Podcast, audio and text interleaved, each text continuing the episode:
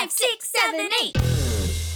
Hi, stagey friends. Hi, Joss. Hi, Chris. Hi, everybody. This episode has been a long time in the making, and we are so excited to finally share it with you. Eee! Today, joining us, we have Chanel Salcido and Spencer Williams, the co writers of brand new musical For Tonight, as well as orchestrator Joseph Perdue, to talk about the creative process behind their show, as well as preparing for the release of their UK concert album, which is coming out to you guys this summer. This is honestly so exciting. We are so thrilled to have them in our studio today. Virtually, of course. Welcome, friends! It's so good to finally see you guys on screen. We would love to start off if you guys want to go around and just let us know who you are, what you do on the show, and where in the world you are right now so our listeners can get used to your voices. Hi, I'm Spencer. Um, I'm one of the co writers on the show uh, for tonight. And I'm coming from Utah, though tomorrow I'll be in California. So it kind of depends. Um, I go back and forth. I'm Chanel. Salcido. Um, I am also co-writer, co-composer, co-lyricist, as Spencer is on the show, and I am also coming from Utah at, at the moment. Uh, and I'm Joseph Perdue. I'm coming to you from England, uh, about 40 minutes from London. I'm the co-orchestrator and uh, producing the album, the audio and mixing and stuff like that. I think right off the bat, we have to ask what's it like collaborating not just during this time where we all have to be distanced, but especially at such a great distance for all of you. We started this show like six, seven years ago in regard, and we started doing it uh, distance. We've always done that. Um, we've always been in Google Docs working on the show, and we've been in lots of different places over the last few years. And so, bringing Joseph on board for the album has been really exciting because uh, you know, we're collaborating with someone new, but also Joseph being in London. Like, I think the biggest thing, it's not really a, a huge, huge thing for us, but I think the biggest thing is just the time difference. I'm always working like in his middle of the night, going back and forth. then again, I stay up all night long anyway, so we're, we're actually kind of on the same sort of hour schedule. Um, yeah, no, I really like it. I'm I'm so used to um, working online. Um, I rarely have a collaborator actually in the room. Um, for my other project, Legends of Aramar, um, he lives in Belgium, um, and I've I've written orchestrations for other people that live in America. So I do a lot of work with people that uh, live in different countries. Um, but yeah, I really like it. I think uh, I think every location kind of has its own um, different musical influence. So it's kind of nice hearing writers from other parts of the world because they have different influences and, and you're working with new material. So I like that. It's been a huge uh, benefit to the project, I think, having Joseph on board. And, you know, as he talked about having regional influences of music, and he's been able to, to really bring to the show uh, and craft the sound through his orchestrations that we've been looking for for a very long time um, and he's it's you know we had to go halfway around the world to find exactly what we were looking for but you know thanks to to the digital age it's really brought what what we think the show needed at this time. So joseph it's been awesome having you on oh, board. thank you.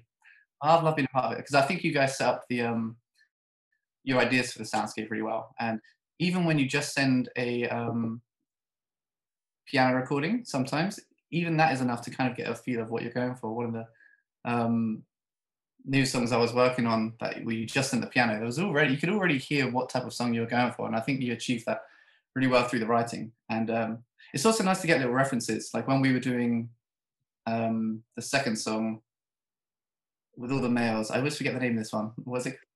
Yes, you know the one.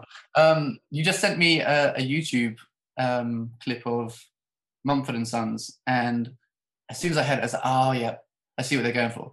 So it's been, you know, they, they have a very clear idea in their head of what they're trying to achieve, and then I just try and, you know, put it into practice and produce it all. We're definitely going to ask about the musical influences in a hot second, but we would love if you could tell our listeners about the show itself. Like, what's the story? Sure. The story came out of my great great great grandfather's journals. It's a tiny, like maybe five paragraph of like a really thick handwritten journal. But it's all about his life um, from basically when he was a child up until he left for America. And the bulk of his journals is after when coming to America, immigrating, walking across the plains to Utah, and his experience with basically coming to a new country, new place. But we just thought that beginning part of his life in Northern Wales was so interesting. And, and we wanted to kind of explore how does one decide to leave and move across like the world like sight unseen like how do you get to that point and like what are the things that make you have that courage because like i can't i can't fathom it in my mind and i thought that was more interesting and so chanel and i when we started to kind of you know this craft this whole thing in our heads uh that just seemed really interesting to us and i don't know if chanel you want to speak to some of the other parts of the show yeah so um in addition to to following um, the character Hayden's story, we've given some different names to these characters. Um, there's really a, a, dynamic that we wanted to explore um, in tragedy and loss, and how families cope with changing circumstances.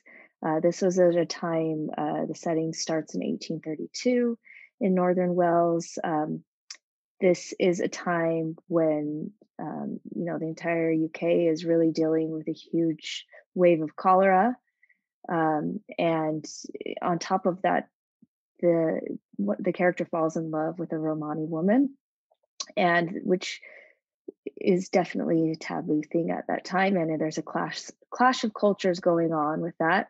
You've got the family dynamics happening of uh, this family who loses their parents, these siblings, and how do they cope with this afterwards? You and then um, you know the cultures, the the Welsh culture as well as the Romani culture um, are almost their own characters as well within the show too. So um, it's not just a traditional love story and um, moving to America story, but it's it's all of the cultural background that that sets up that unique love story. Very nice. And Chanel has six siblings, and I have four wow. siblings. So. yes.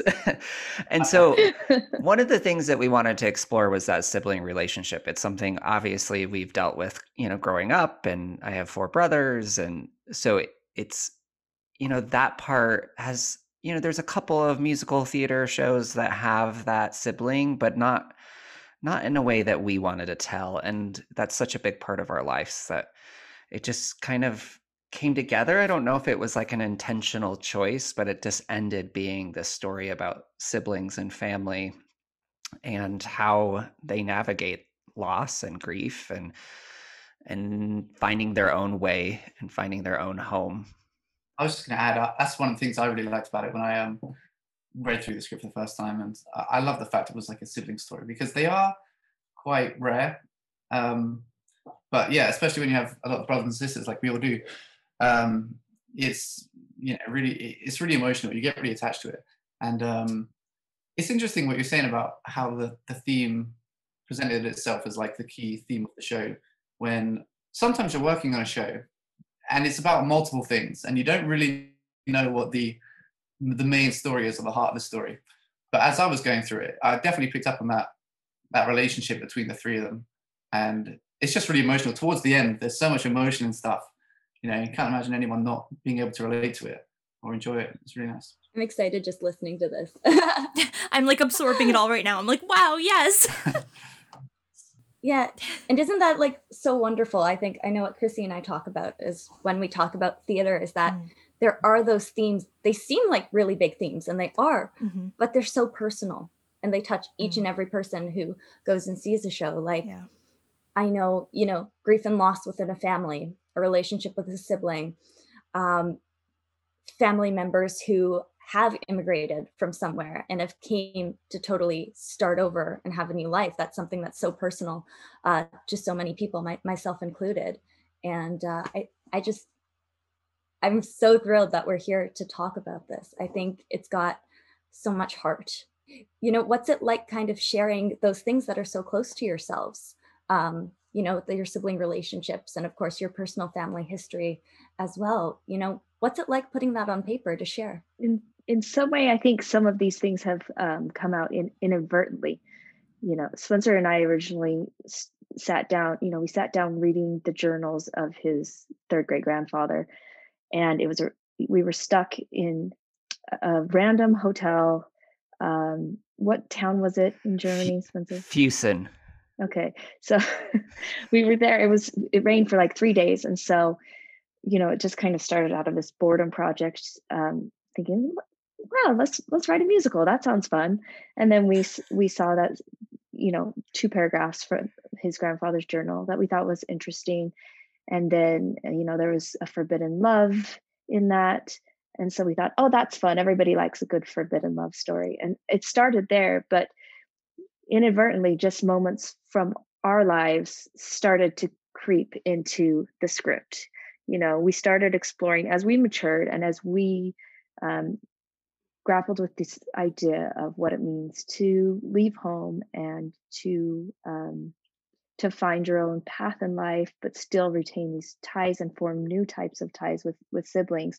Those themes just started to find their way their way into the show and you know the show actually re- really matured with us i think. We were quite naive at the time we first started it and fortunately we've had the time to develop it and to change the themes along with things that we really have felt um, have pulled strongly in our lives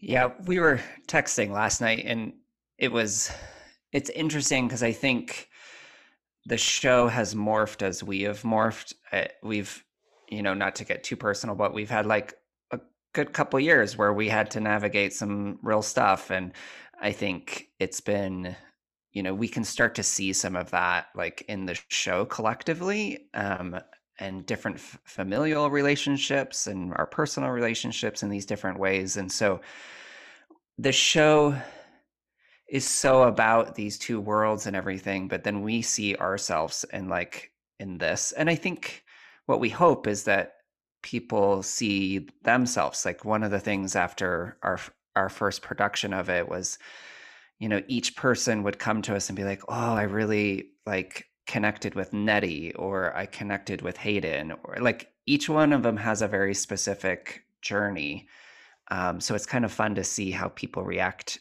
to it wait, did this um you're saying this sparked from a little holiday trip in Germany or something when you were just in a house. So you carry around your grandfather's notebooks everywhere you go.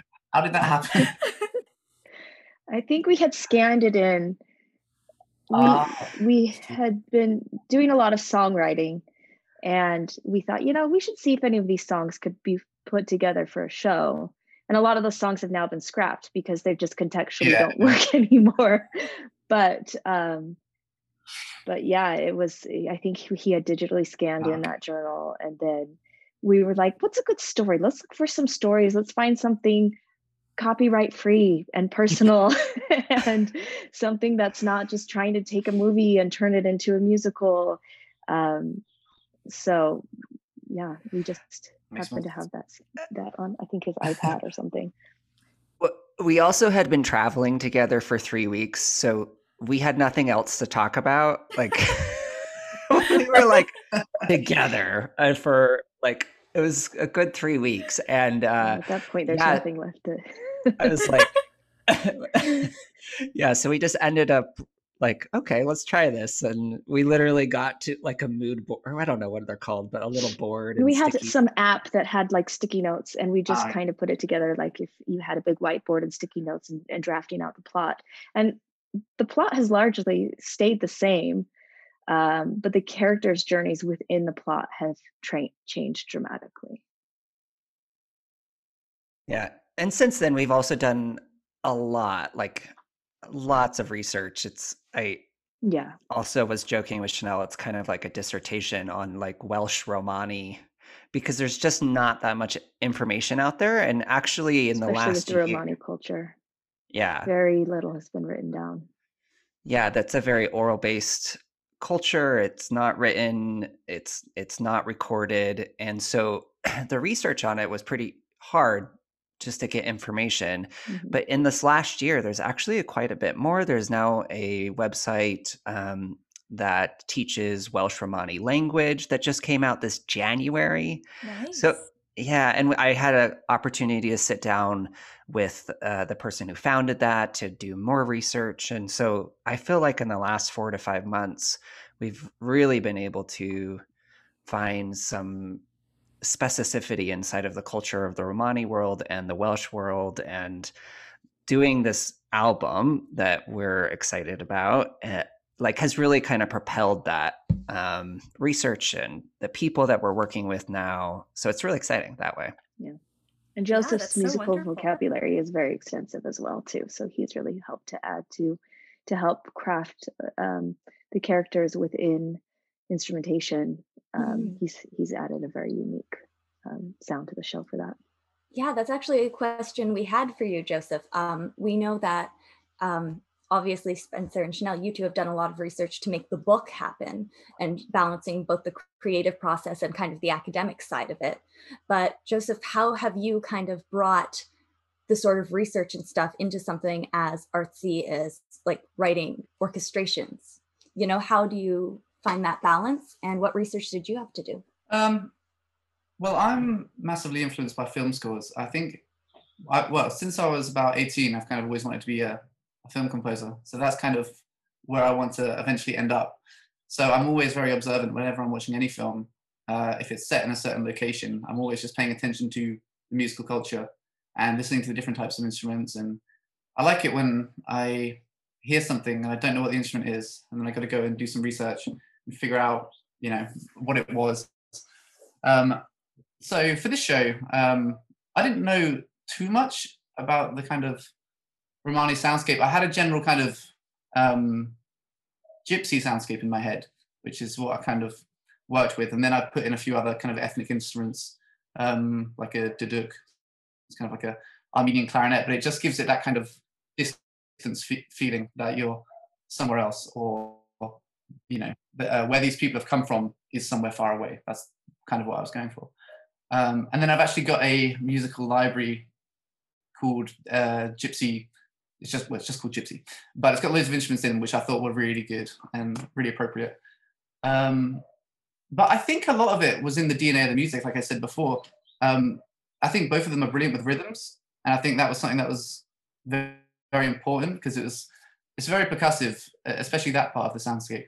Um, there's loads of different types of uh, castanets and tambourines and djembes and little bongos and all kinds of weird drums that I could find that I kind of handheld because you kind of it's kind of street music that you're writing, isn't it? So they, they've got to be instruments that people can kind of hold.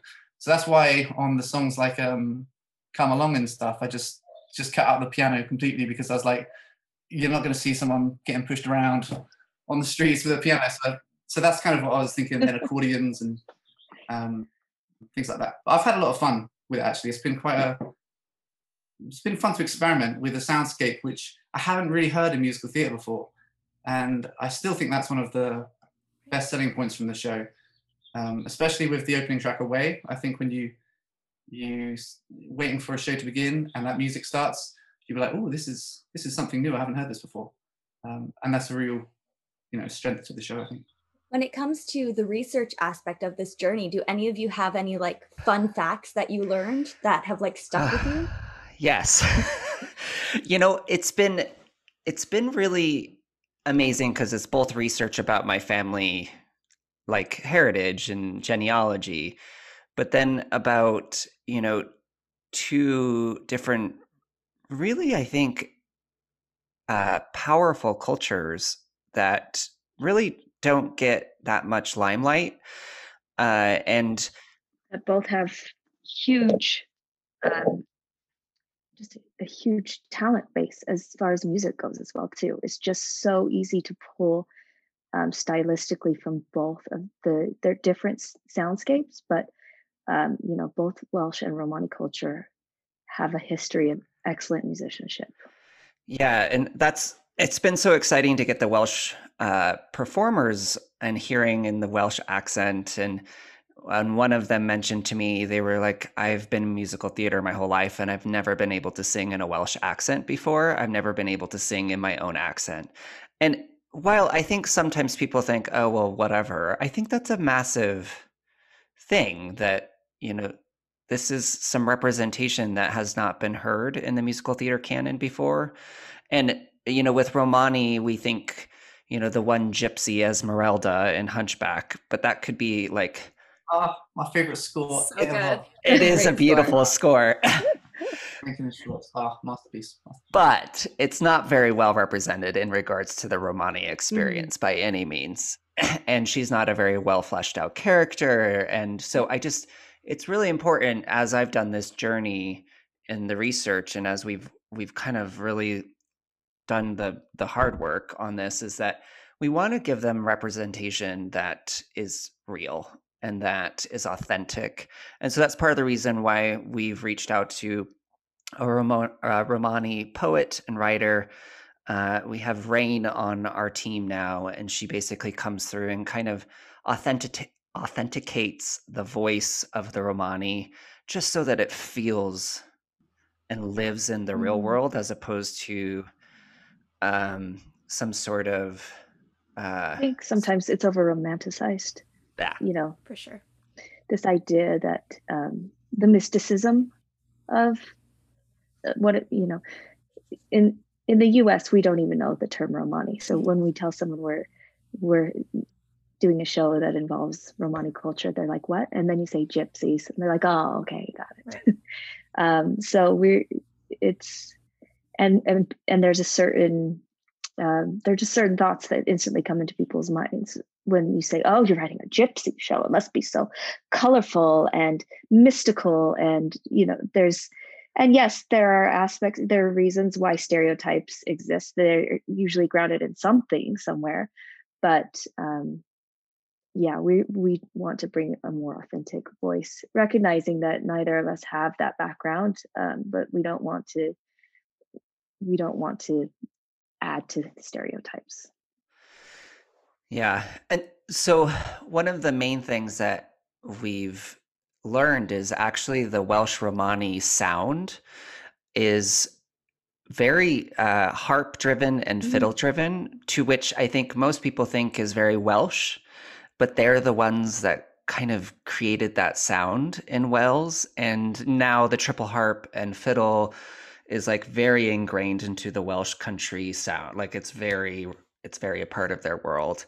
And yet that came from the Romanis. Um, one of our characters is based off of uh, one of the triple harpists, like one of the famous Romani triple harpists who played for Queen Victoria and these, you know, so it's kind of amazing because I think we have an idea of what, or like people have an idea of what Romani music is.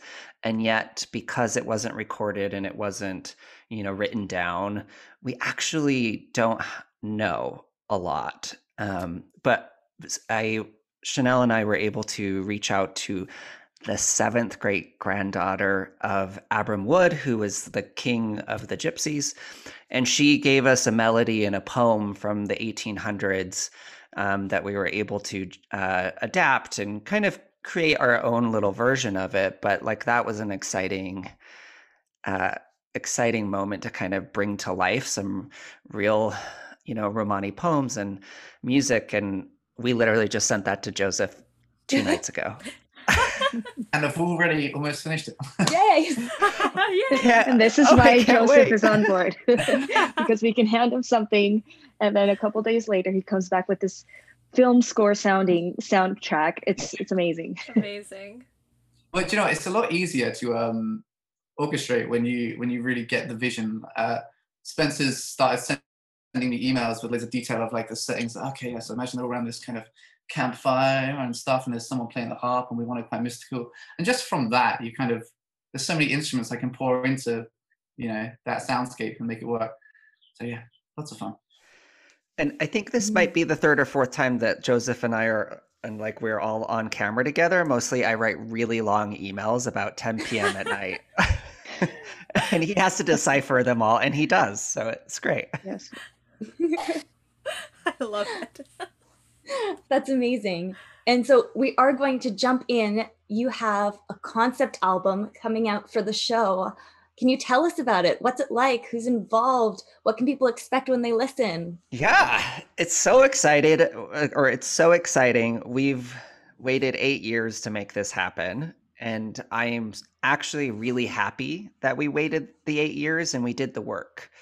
I think if we had done this mm-hmm. before, it just wouldn't be exactly what we wanted. But we're really proud of what's coming out. We have 22 people on this concept album all over the UK. Everyone is doing this distanced. Um, and I think most exciting is that we have, I think, 10 to 12 Welsh um, speaking uh, singers. I mean, the Welsh people have such an amazing, like, they're such amazing musicians. And I don't know how we pulled it off. Honestly, like, the last four months is a little bit of a blur, but we have, like, people from the West End joining us, like, uh, I just spoke with Jade Davies on Instagram this week, and she is brilliant. And she's from North Wales. She did her prom at Rhuddlan Castle, which is one of the places that is in the show.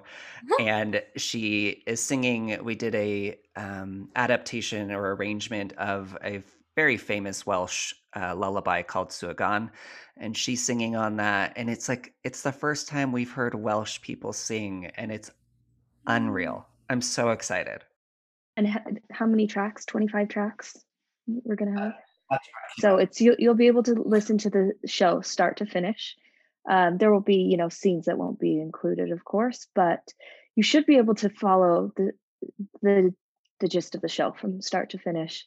Um, one thing in our journey, we've done various productions and readings, um, and uh, we have never been able to let someone you know walk away with the music at, at these events. And um, for us it's been really important. We feel like that the next step for this show is that if people can listen to it that is what's going to grab pe- people's attention. You know when you're submitting to theaters and trying to get people interested there's only so much you can gain from reading a script right?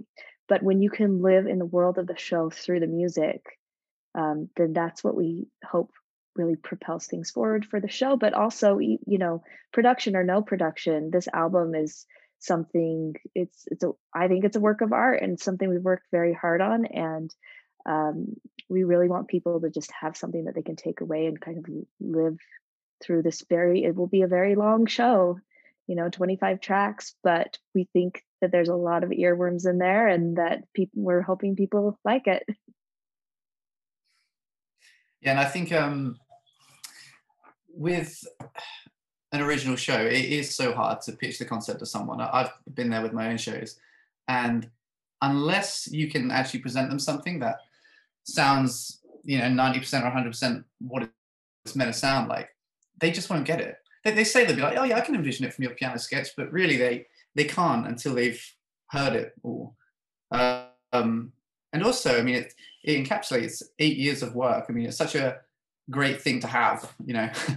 I think that was one of the best decisions I made um, a few years ago when I was writing musicals and I wanted to get it out there. I wanted to get my shows produced and everything.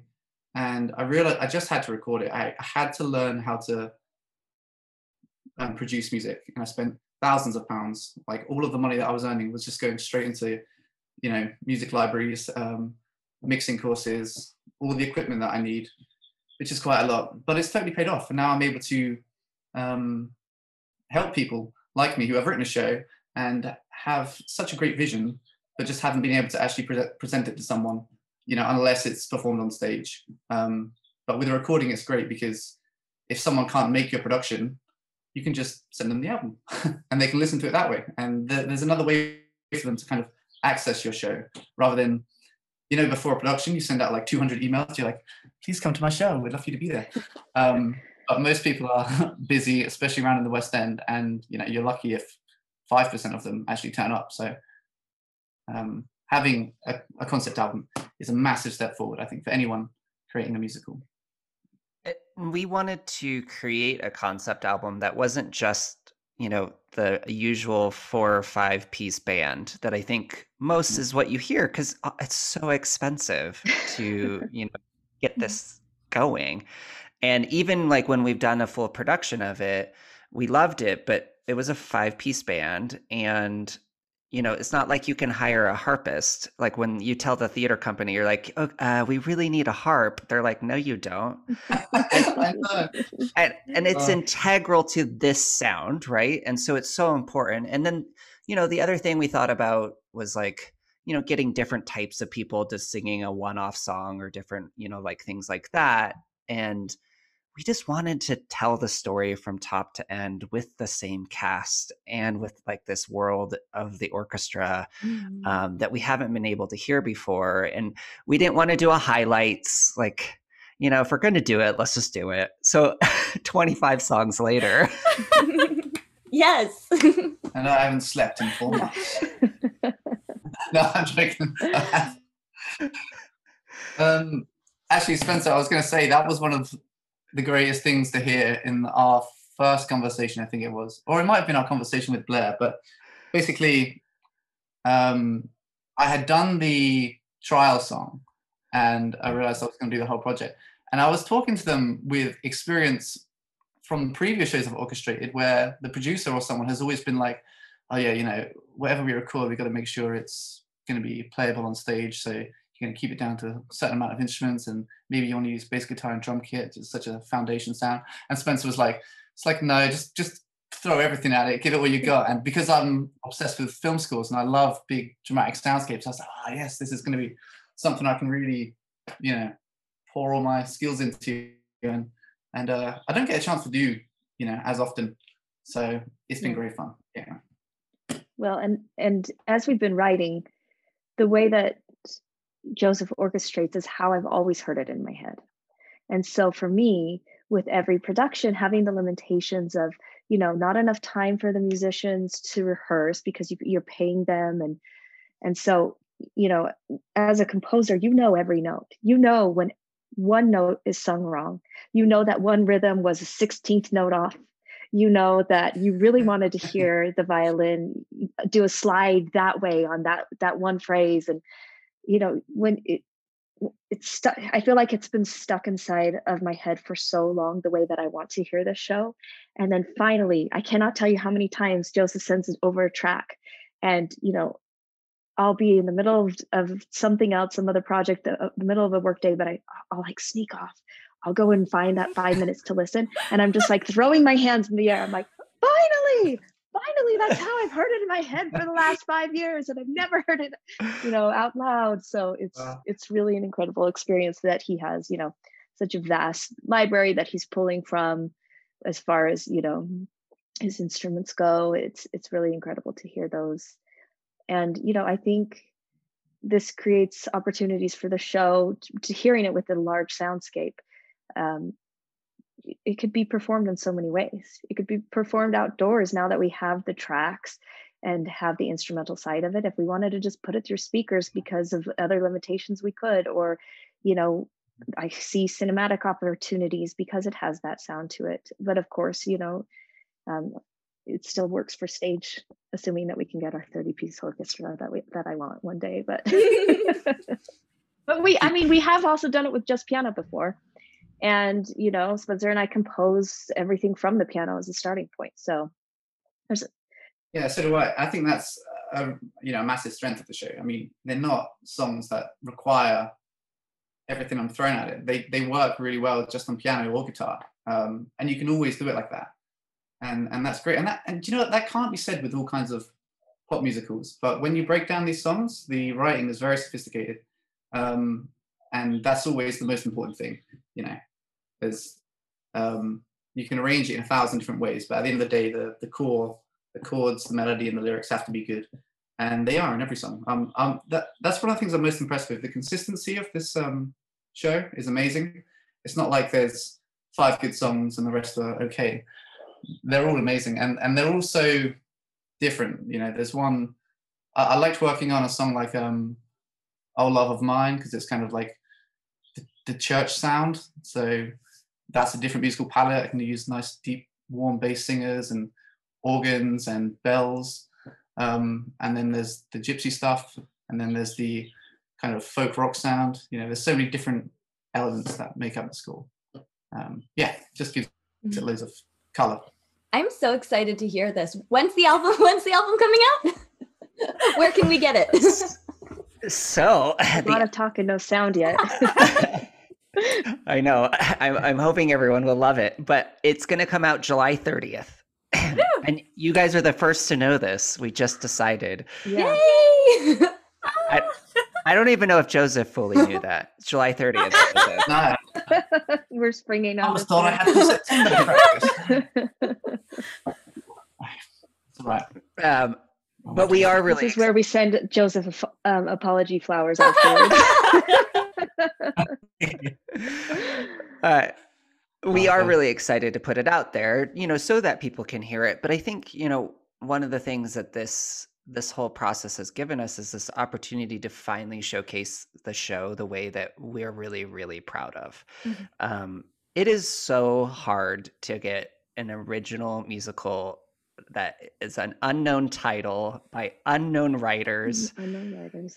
And and we've had such an amazing like ride on the development side. We've gone to some wonderful places like new york musical theater festival goodspeed opera house michigan state isle of man. Like we've had such support along the way but this next step for us i think like finally i'm really excited to share like what the show sounds like. And it's just so july 30th like there's a lot to of work to be done before that but i'm just i can't wait. Like i've always been nervous before like when we do our show i'm like a nervous wreck before like opening night or whatnot and not not like almost in a bad way and i just i am just so proud of what we've accomplished and like the people that we have on the project i want to make sure that we mention we have Iestyn Griff- Griffiths. Um, he is working with the ensemble and he is from Wales. I got him aboard on the project and he uh, runs the West End of Wales and does all this really cool stuff. Um, and I'm just so excited to have him on the project. So it's just been really the last four months. We've I feel like been able to really get going something that we've you know been working on for a long time. Yeah, I can't wait to the response as well. I think it's going to go down really well um, with, with people all over. But it is nice that it highlights um, the Welsh people as well, because like you say, it's not a. It's it's hard for actors when they're, they're not allowed to use their their accent, or it's going to be trained out of them if you come to the UK and you want to get in UK production. And that's you know not such a great thing. Um, but yeah, and also sometimes when you work on something for so long, your mind, you know, it's good, but I mean, the opening, for example, is eight and a half minutes, and I must have been there day after day for like a week, maybe, maybe even a bit more. And after a while, I just go brain dead, and I'm like, I think this sounds good because when I first started it, working on it, I was like, oh, this is great. But then you kind of you, you lose sight of if it, if it works or not. So it. it's nice to hear that Chanel has her own little parties when she gets a, a recording sent through. Um, but I think hearing the feedback from the um, general public will be amazing. Um, so yeah, exciting times. Very exciting. Now, where can everyone find you on social media? How can people support for tonight? So the first thing is just I think join the journey. Like this is a different experience because, you know, most Broadway musicals like they get their big announcement, you know, and then then that starts. But we want people to come on the journey with us. And, you know, people have been on that journey for the for several years and it's been really fun. But, you know, what does it take to get a new musical in London? How do you get new voices, new new stories, new representation? Like that's what we want people to discover and to learn that you know, instead of instead of just being given musicals that they can be a part of the journey and a part of getting it to a space, especially on new work and new original work. You know, I I love a good movie musical like Addams Family or what whatnot. But I'm like, I just need something real and something original and a different sound. And I think that's part of the reason why Chanel and I started out on this journey to begin with. Is we wanted to hear something different in the theater. And so you can join us on Instagram or Facebook. Those are uh, Instagram is usually where we're at, and you know, joining that conversation and lifting up new writers and new stories is kind of what we would love to do. And then, you know, who knows what happens in the future? We have a wonderful producer, Blair Russell, that's on the team. He's amazing, just worked on Slave Play on Broadway and is just up and coming new producer. We just all want to do cool work.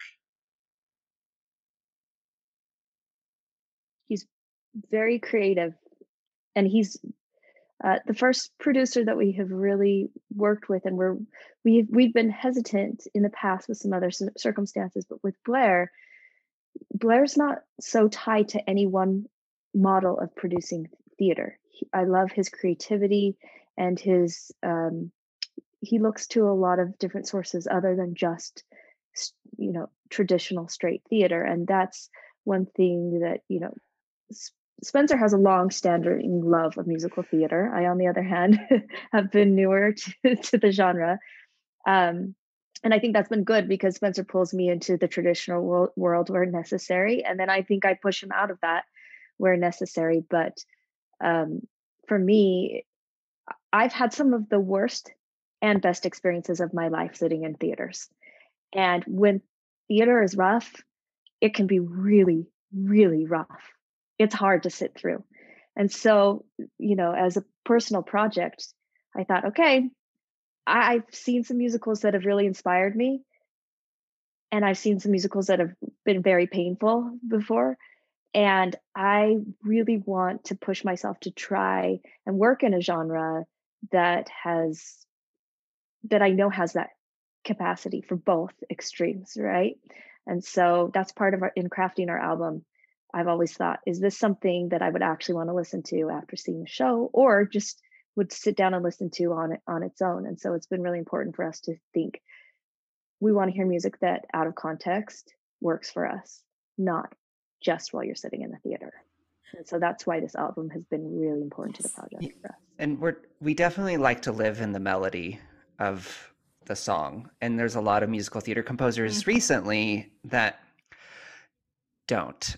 I guess that's all I'll say. Oh, we're getting controversial on here. I know.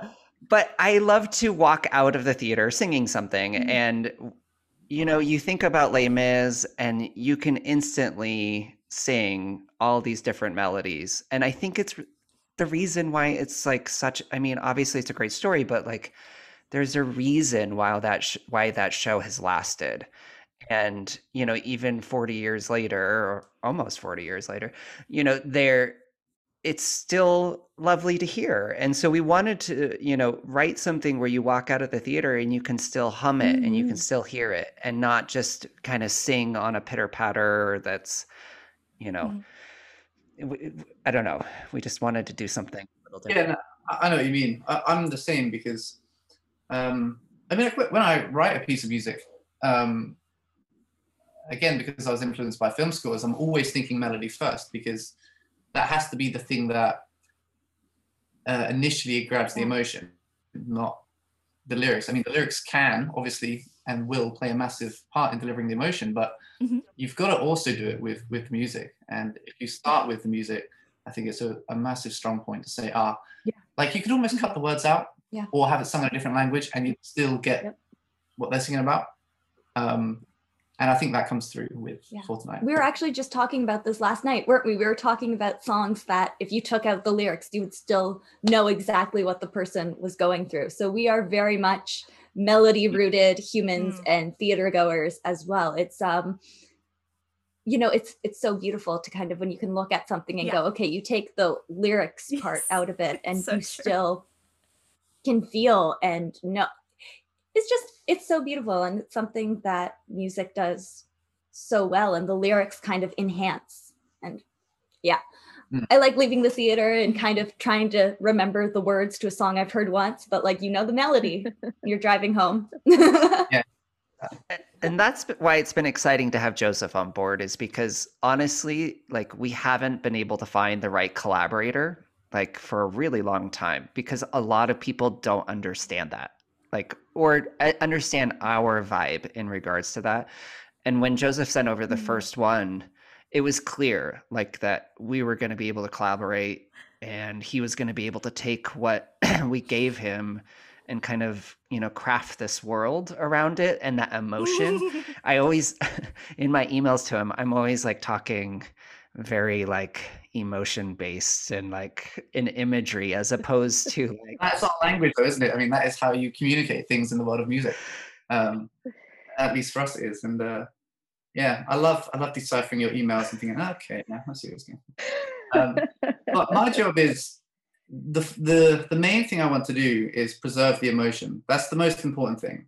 I'll um, develop the soundscape um, from what Chanel's already sent me, but but the first thing is to listen to the song and really understand what the message is and the type of world that they're trying to create, and then you just do it. But the, the thing that I don't ever want to do is just go overboard with my own ideas of ah oh, yeah, it's a make it really punchy and chuck in loads of you know bass synths or whatever it is that don't have anything to do with the story or the character.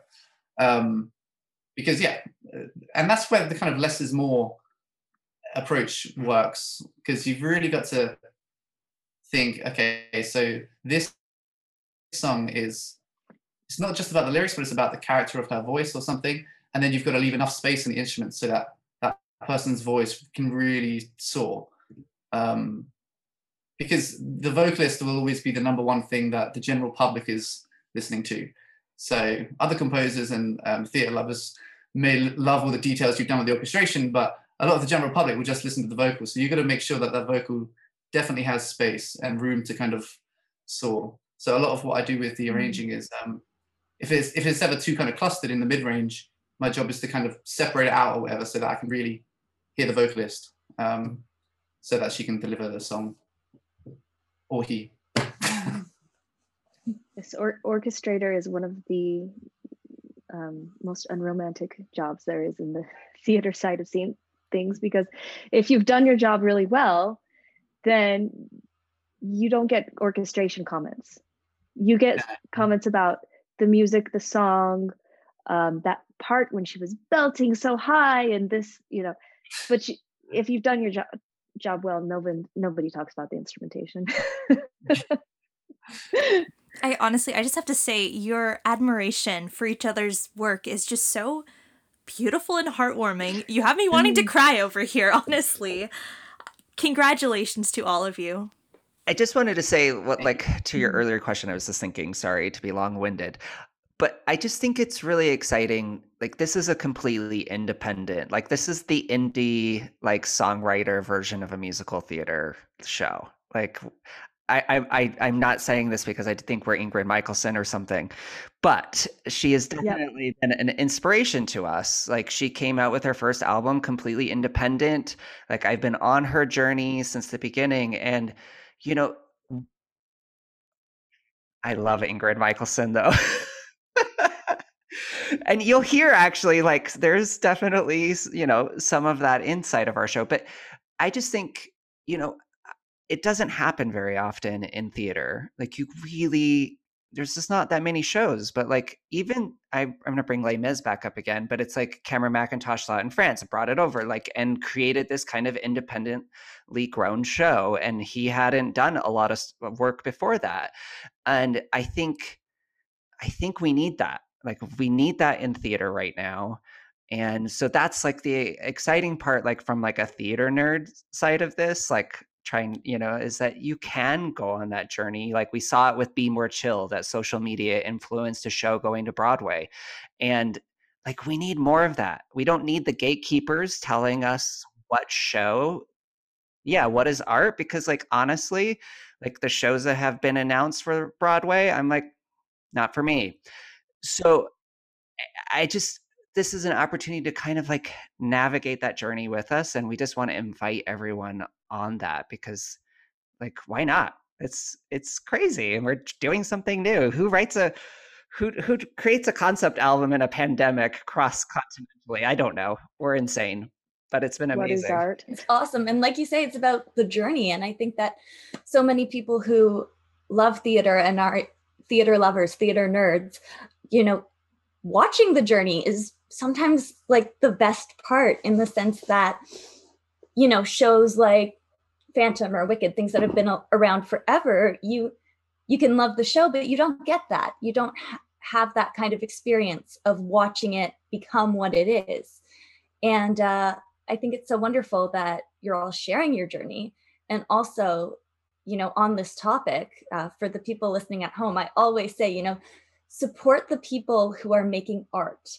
They don't, it doesn't have to be, you know, all Broadway stuff. There are people everywhere, all over the world, who are making beautiful stories and beautiful music, and they do deserve your support just as much. And the pandemic has opened it up in the sense that we're all online. We're all online so much of the day. And so many people are getting into this spotlight to share what they've created. And I think that that's so special. And I'm so glad that all of you, yeah, transcontinentally during a pandemic, you are making a beautiful album for your show that you all speak so passionately about and you're going to share it with everyone and it's it's congratulations really it's amazing well technically you're our first podcast so now you're really really a part of our journey. And we don't get to talk very often like this either.